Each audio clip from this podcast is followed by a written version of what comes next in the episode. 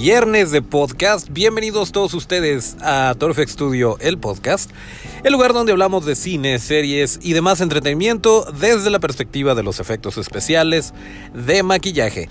Acuérdense que nuestras redes son arroba torofxstudio, arroba torofxstudio. Yo soy Toncho Ábalos y aquí, sí, aquí mero. Acá no. Aquí mero arrancamos.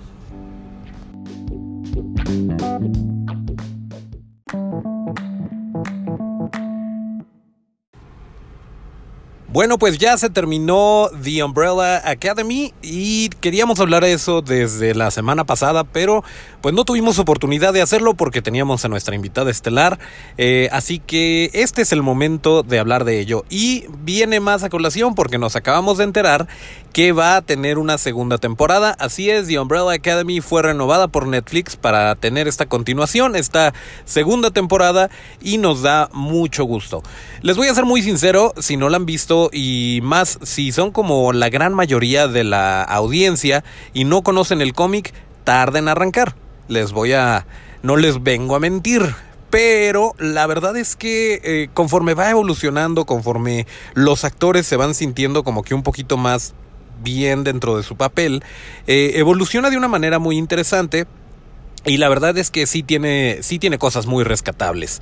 En lo particular, por ejemplo, los primeros capítulos, no les voy a dar spoilers ni nada, pero los primeros capítulos, el personaje de eh, Klaus, yo lo veía como que estaba muy bien escrito, que tenía líneas chistosas que podían funcionar pero el, como dicen los gringos, el delivery, o sea, la manera de, de expresarse y de decir la línea, como que de repente sí eh, le patinaba un poquito y a lo mejor no aterrizaba también el chiste como probablemente lo pudo haber hecho, pero de la misma forma, conforme avanzan los capítulos, como que va agarrando eh, costumbre, va, va sintiéndose más cómodo el actor y termina siendo un personaje de los que más te interesa saber qué pasa, se empieza como que a ganar a la audiencia y eso está muy padre.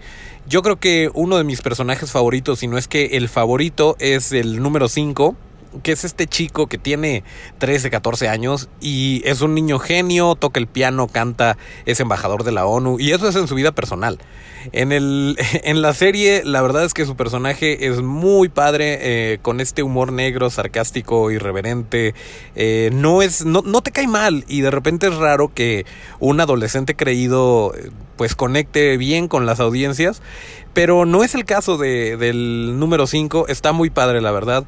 Eh, yo disfruté mucho su actuación y seguramente ustedes también van a encontrarlo como uno de los personajes más rescatables.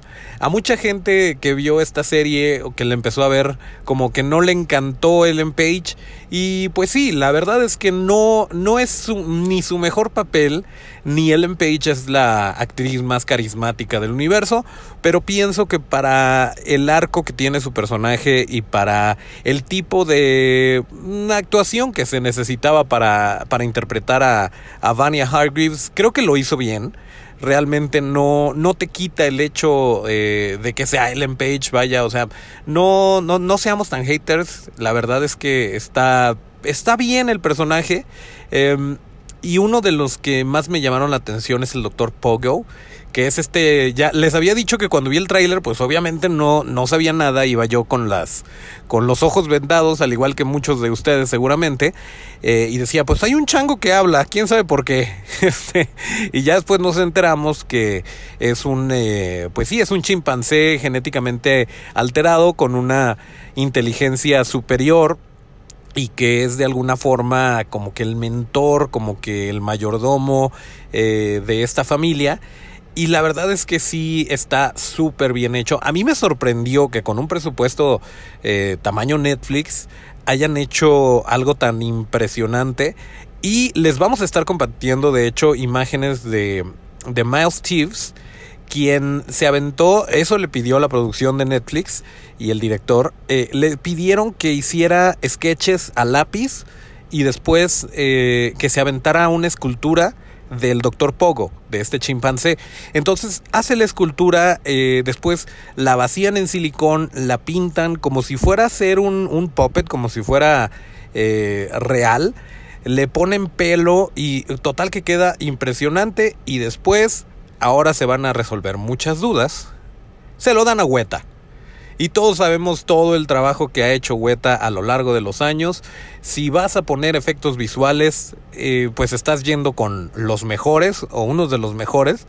Y pues estos señores fueron los que se aventaron todo este rollo de, CGI, todas estas imágenes por computadora del Dr. Pogo en particular. Y pues es por eso que se ve tan bien, que es tan... Eh, se mezcla tan... Eh, fácilmente con, con, las escenas y sus expresiones y todo. O sea, realmente te, te, captura emoción. Pero se me hizo muy interesante que muy al estilo de, pues, películas como Benjamin Button, por ejemplo. Eh, de hecho, se hacen muchas películas que hacen una escultura, hacen una maqueta y se la dan a los artistas digitales para que tengan de dónde basarse. Y al mismo tiempo tienen este, este busto del doctor eh, Pogo en el set para ver cómo reaccionaría la luz, para que los actores tengan algo que ver y sepan qué es lo que eventualmente en el producto final, qué es lo que va a aparecer en pantalla, lo cual se me hace súper padre y súper válido, que a final de cuentas un actor, eh, como dicen por ahí, el que es perico donde quieres verde, y debes de tener la capacidad de actuar y de reaccionar de la misma forma ante un, un puppet, un stand-in, que a una pelota de tenis y que te dicen, ah, mira, esta pelota de tenis va a ser un dinosaurio, o va a ser Hulk, o va a ser un monstruo. Pues si eres actor, realmente esa es tu chamba, ¿no? El, el interpretar emociones y situaciones que no son reales, pero de una manera convincente. Aunque evidentemente el tener este tipo de elementos le ayuda mucho más al actor a reaccionar de una mejor manera. Todavía tengo la duda, les voy a ser muy honesto, no he investigado si un efecto en particular, ya se darán cuenta de cuál, no estoy seguro si fue por computadora o si fue eh, maquillaje, pero pues se ve extraño, se ve, no, no, me, no me saca de la película, no, no digo, uy, se ve súper falso, pero pues si es, eh, si es maquillaje que chambota y si es digital, pues también. Pero bueno, la verdad es que sí, sí me llamó mucho la atención este, este efectillo. Eh, y bueno, como les decía, está muy, muy bien llevada la serie. Nada más que sí les puede costar un poquito de trabajo si ven a lo mejor los primeros capítulos que se quieran desanimar y digan, no, Toncho me mintió, la verdad no está divertida, no me la estoy pasando bien. Denle oportunidad a que, a que madure la historia y pues seguramente van a encontrar cosas muy valiosas por ahí. Em, y muchas, muchas de las preguntas que se pueden plantear al principio son respondidas después y ya como que van entendiendo de qué va esta serie y cómo es la onda y seguramente como yo que me voy a dar a la tarea de buscar el cómic y leerlo, seguramente también les va a dar curiosidad por conocer más sobre esta historia y se van a querer meter más en el mundo de The Umbrella Academy. Eh, también estos personajes Hazel y Chacha que son como mercenarios, no les quiero aventar ningún spoiler, pero está muy bien llevado eh, la, la, dinámica entre estos personajes. Me recordó un poquito, y perdón, va a sonar un poco blasfemo, pero aguanten tantito. Me recordó en ciertos detalles eh, a Jones Winfield y Vincent Vega, o sea, estos mercenarios de Pulp Fiction o de tiempos violentos porque ves este otro lado, eh, digo, que cuando no están, cuando no están matando estos mercenarios, cómo es su vida, cómo, qué, qué, qué sueños e ilusiones tienen, eh, cómo de repente van a tomarse un café, a comerse una dona, eh, sé que cómo están hablando de, no sé, las prestaciones que tienen por parte de la empresa, o si tienen planeado retirarse, eh, todo, toda esta, esta dinámica está interesante, y la verdad es que a la hora de los trancazos eh, se super discuten, son unas máquinas estos dos, y pues también te, llegan a caer bien. Eh, al principio puede que no los entiendas, pero de la misma forma, para el final de la temporada quieres saber más de ellos, quieres saber qué está pasando, qué, eh, hacia dónde van sus historias. Y eso que pues son hasta cierto punto ni siquiera son los antagonistas, son parte de parte de lo de la contraparte, eh, valga no, no sé si sea rebusnancia, pero son, son parte de, de sí el antagonismo, parte de los malos, entre comillas, pero pues ni siquiera son así como que, eh, como en un videojuego, ni siquiera son el jefe final, ¿no? Son como que los eh, ayudantes por ahí, pero no sin esto eh, implicar que sean totalmente letales. Y pues sí, sí, la verdad es que tiene cosas bastante rescatables la serie. Si tienen oportunidad, sí échense la vuelta por The Umbrella Academy. Son poquitos episodios y los alcanzan a terminar, son 10, duran 47 minutos, creo que el más largo dura 50 por ahí. Entonces eh, está digerible, sí la pueden, la pueden terminar relativamente rápido. No es un Breaking Bad, por ejemplo.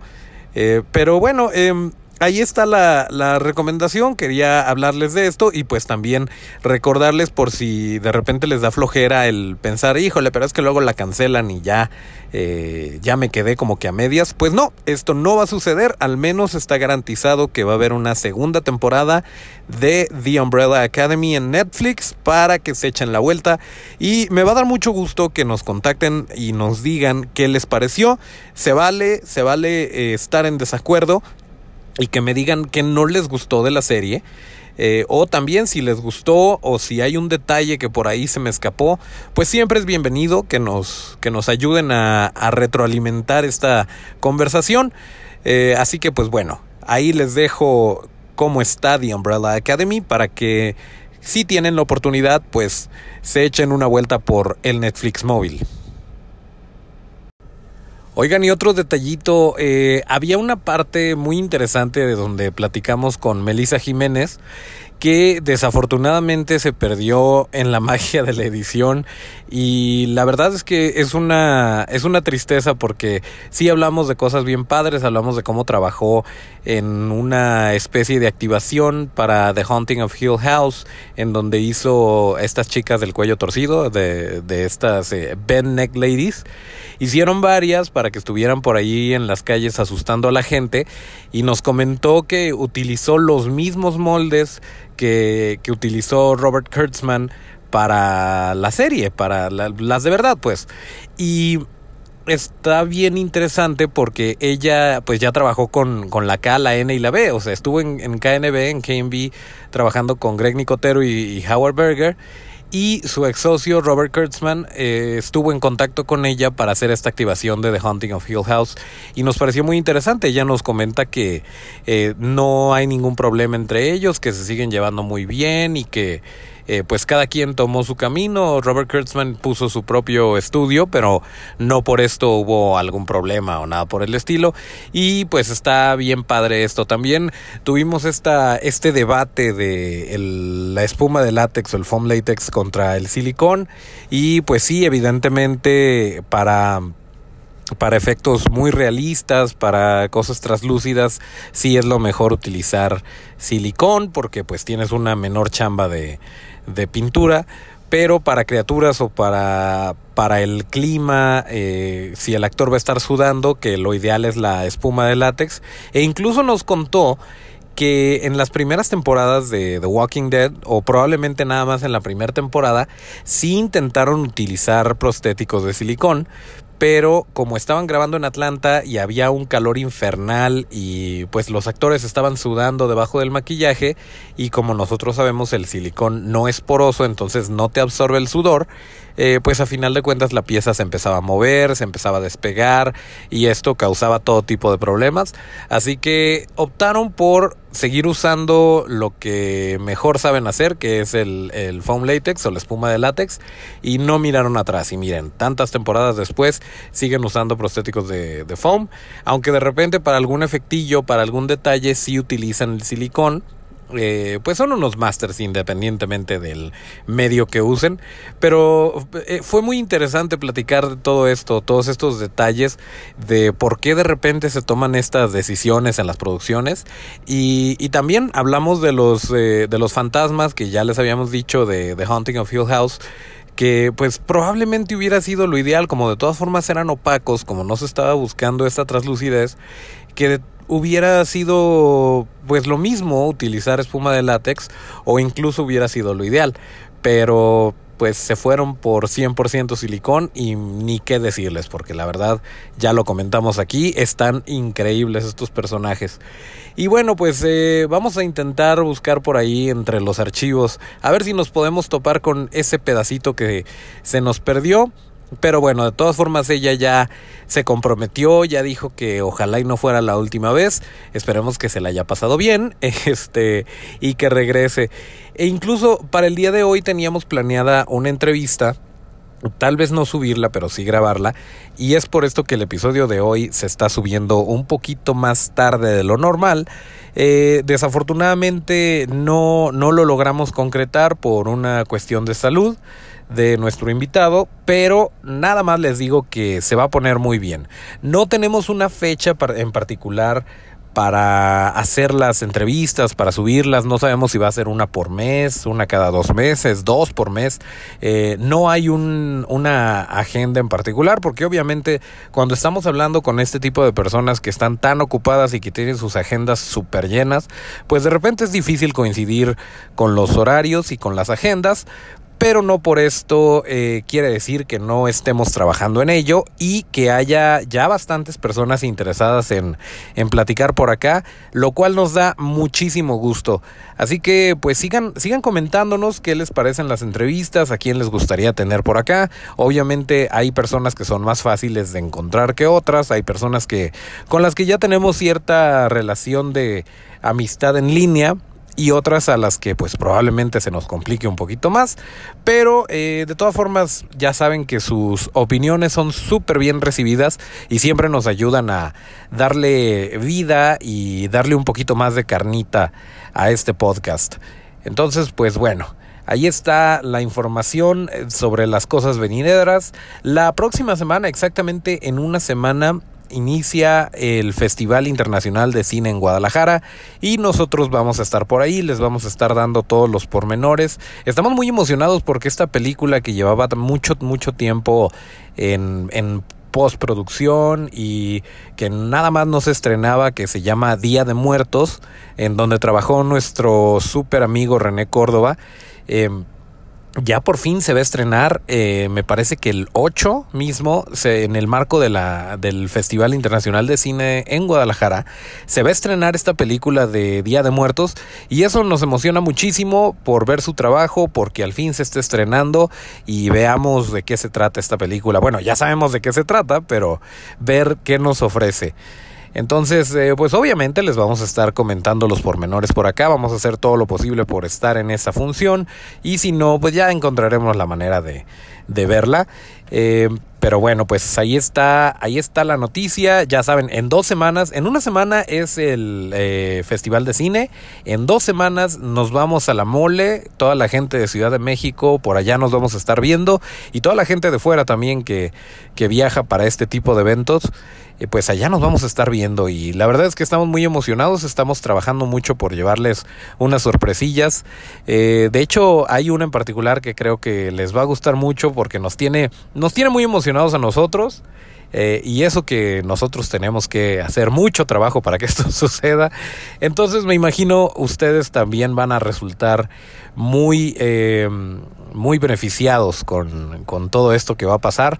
Así que pues ya saben, la, la manera de seguir en contacto, la manera de eh, darle seguimiento, de hacer su tarea después de este podcast es seguirnos en nuestras redes, comentarnos y pues en una de esas se ganan algo. De repente tenemos, siempre que vamos a, convenciones y este tipo de eventos, tenemos por ahí regalitos, tenemos alguna dinámica. Entonces esténse bien pendientes. Eh, si te quedas en Guadalajara, a lo mejor si no vas a, a la mole, eh, si estás en otro en otro lugar, en otra ciudad. De todas formas, tenemos dinámicas para, para todo mundo. Por ahí también eh, un saludote a nuestros amigos de la opinión de Majarki, que hacen lo propio. Ellos siempre tienen cositas para regalar, ya sea en Guadalajara, en los lugares a donde van o en toda la República. Entonces, pues también eh, estos señores, no sé si ya habíamos hablado de ellos, pero la verdad es que Maharki es nuestro hermano, lo, lo queremos muchísimo y eh, siempre nos ha apoyado, siempre nos ha echado la mano. Así que si no conocen de qué se trata la opinión de Maharki, busquen también. En todas las redes están como Maharki Opinión, es M-A-H-A-R-K-Y, opinión, todo junto. Y eh, pues están dando reseñas, eh, vaya, opiniones de, de, todo tipo de cosas, de restaurantes, de eh, películas en particular. De hecho, reseñan mucha película y de repente invitan a la gente a que los acompañen a las premiers y cosas así. Eh, de repente algún artículo promocional. Eh, creo que ahorita tienen algún, una dinámica para Capitana Marvel. Entonces, pues hay que, no hay que perderles eh, la pista a la opinión de Maharky. Siempre tienen no nada más información interesante y reseñas muy sin spoilers, así completamente abiertas para que tú la leas y sepas qué esperar y, y tomes a lo mejor la decisión de si vas al cine o no. pues ahí está la opinión de Maharky. Eh, un saludote y échenles un ojo.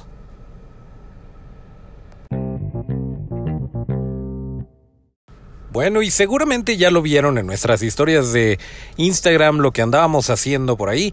Obviamente les vamos a seguir compartiendo eh, todo el detrás de cámaras y toda la idea detrás de esta sesión de fotos y por supuesto las fotos una vez que el señor fotógrafo Hugo López las tenga listas. Pero para explicarles un poquito del por qué estamos haciendo esto, eh, sucede que a veces conocemos gente en alguna producción eh, cuyo trabajo nos gusta mucho y con la cual queremos trabajar y queremos hacer algo, pero muchas veces no coinciden eh, los proyectos y eh, pues nosotros seguimos con muchas ganas de colaborar, así que ¿qué hacemos? Optamos por hacer nuestro propio proyecto, juntar gente con la que siempre hemos querido trabajar y resultan cosas como estas. Por el puro gusto de hacerlo, tuvimos la fortuna de trabajar con este excelente bailarín, modelo y actor Vladimir Campoy, Rubí Vizcarra, esta modelo impresionante, eh, como ya lo dije con Hugo López, estuvo obviamente, eh, pues estuvimos el equipo de Toro Studio, que en este caso fuimos Marusen y su servilleta. Eh, nos estuvo ayudando incluso Argon de Argon Makeup y estuvo la panita, Paulina Encinas, vestuarista impresionante también. Entonces fue, em, pues fue un proyecto bastante divertido estuvimos eh, grabando, bueno, más bien tomando fotos, aunque sí estábamos grabando y de hecho hay por ahí una sorpresita que Rubí de repente va a salir, pero no podemos hablar de ello. Pero bueno, el caso es que estuvimos eh, tomando las fotos en Bugambilias, en un cerrito de por ahí, que bueno, la locación la verdad es que se veía muy bonita, un poquito peligroso el llegar ahí, pero bastante divertido, con este concepto en el que Vladimir era una especie de demonio y, y, Rubí como que una ninfa, un hada, una angelita por ahí. Entonces, pues sí, nos la, nos la pasamos muy bien. Eh, fue un proyecto bastante divertido, del cual obviamente se van a ir entrando. Y como este van a ver más, ¿eh? Vamos a, afortunadamente, eh, todavía hay muchas cosas que queremos hacer y hay muchas personas con las que queremos trabajar.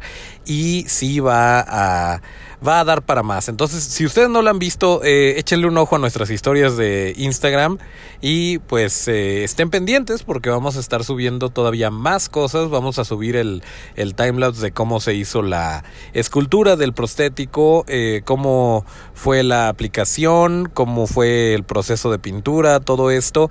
Eh, que bueno, obviamente en este lugar nos gusta mucho todo este rollo del detrás de cámaras y eh, enterarnos de cómo es que se hicieron estas cosas y no va a ser la excepción este proyecto. Y como bueno, como es un proyecto personal, pues no hay no hay embargo, no hay ningún problema de que subamos las cosas, así que pues esténse muy pendientes, se va a poner muy padre. Y si tienen ustedes alguna idea también estamos abiertos a que nos digan, oigan, deberían de hacer una sesión así o deberían de, yo tengo un terreno que está increíble y deberían de tomar fotos ahí o de grabar algo, pues como no, nos ponemos de acuerdo y también podemos llegar a hacer un, un proyecto así, pero por lo pronto pues ya saben dónde encontrarlo, échense una vuelta por el Instagram de Toro FX Studio y van a ver todo lo que está pasando y todo lo que hicimos al menos el día de ayer.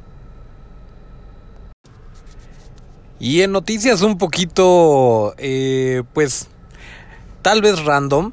Eh, estábamos viendo los Oscar y bueno, por cuestiones técnicas eh, nos fue imposible escoger otra, em, otra manera de otra transmisión para los Oscar y pues los estábamos viendo en tele abierta y fue muy chistoso que de repente estaban hablando de, de, algo completamente no relacionado y de repente sacaban el, sacaban el comercial durante estos interludios entre las transmisiones y eh, pues uno haciendo la reflexión personal de cómo sería el, la manera de, de meter un anuncio en en alguna publicación o en el podcast de ToFX y pues la verdad es que en el momento en el que hagamos esto, lo vamos a hacer eh, de la manera más sutil para que no, no le suene a, anuncio. Eh, bueno, igual, si alguien quiere patrocinar el podcast, no los vamos a detener, pero la verdad es que siempre intentamos eh, pues hacer las cosas de la manera, de la mejor manera para ustedes, con la mejor calidad y de la forma más imparcial posible. Eh, no sé, de que si estuviéramos hablando de los dientes que hicimos para, para Roy Gómez Cruz para que se pareciera a Freddie Mercury, eh, pero ¿sabes qué? No se atoren los dientes, aunque sean prostéticos, estas deliciosas canelitas. no, no nos patrocina canelitas, pero, pero bueno, seguramente lo, lo haríamos de esta forma.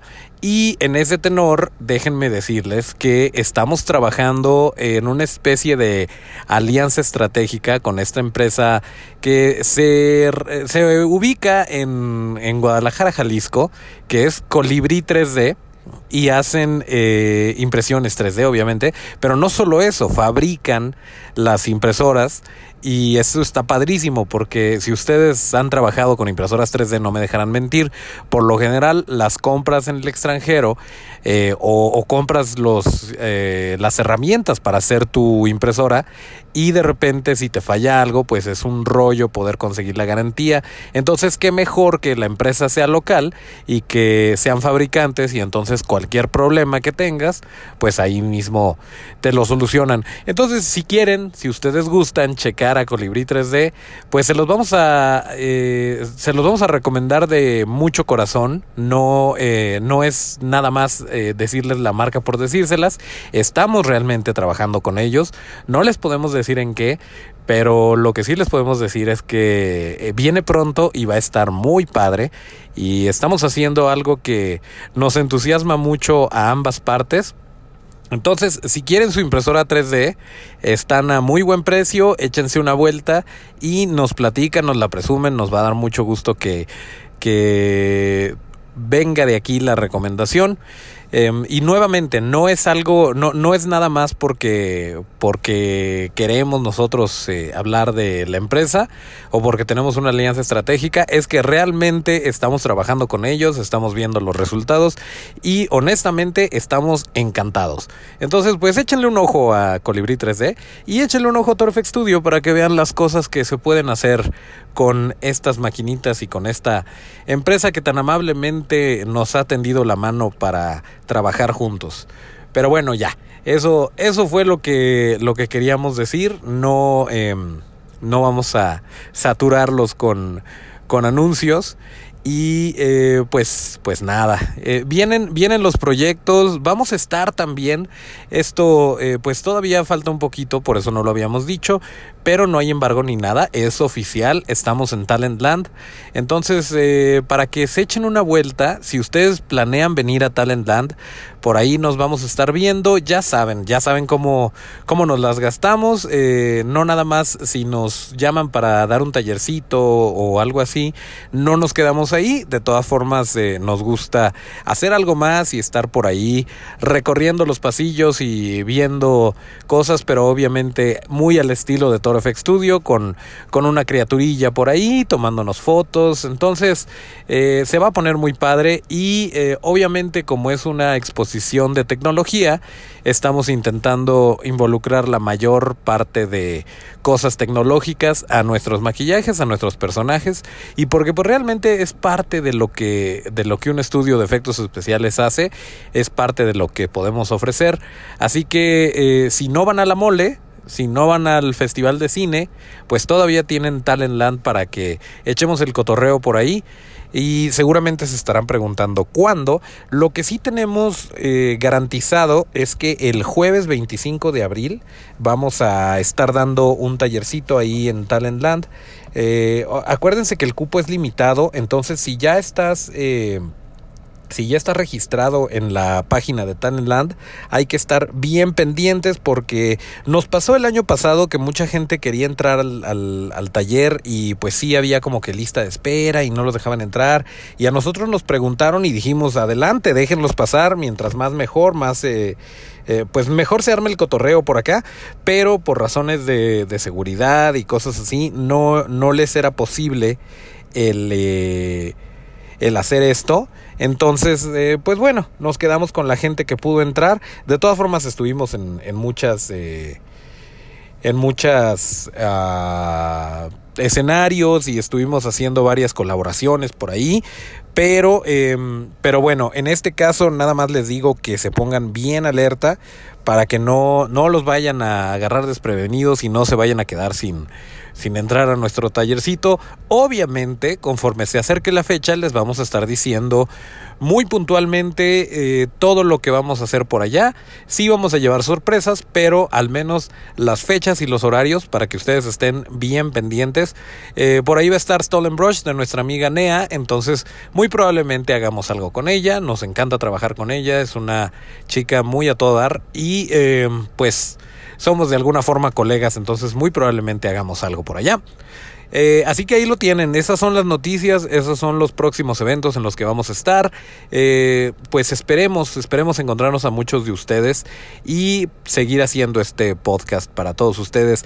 esperen esa entrevista que, que no pudimos grabar hoy, se va a poner muy buena. Así que yo, yo sé lo que les digo, ustedes nada más esténse alerta y nosotros los vamos a seguir tratando bonito.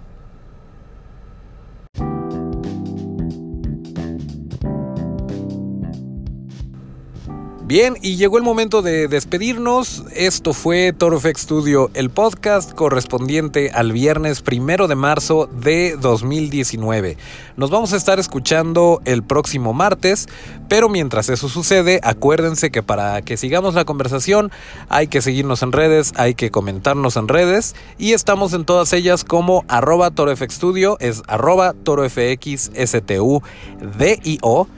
Yo soy Toncho Ábalos, mis redes son arroba Toncho Ábalos con T y hasta el próximo llamado.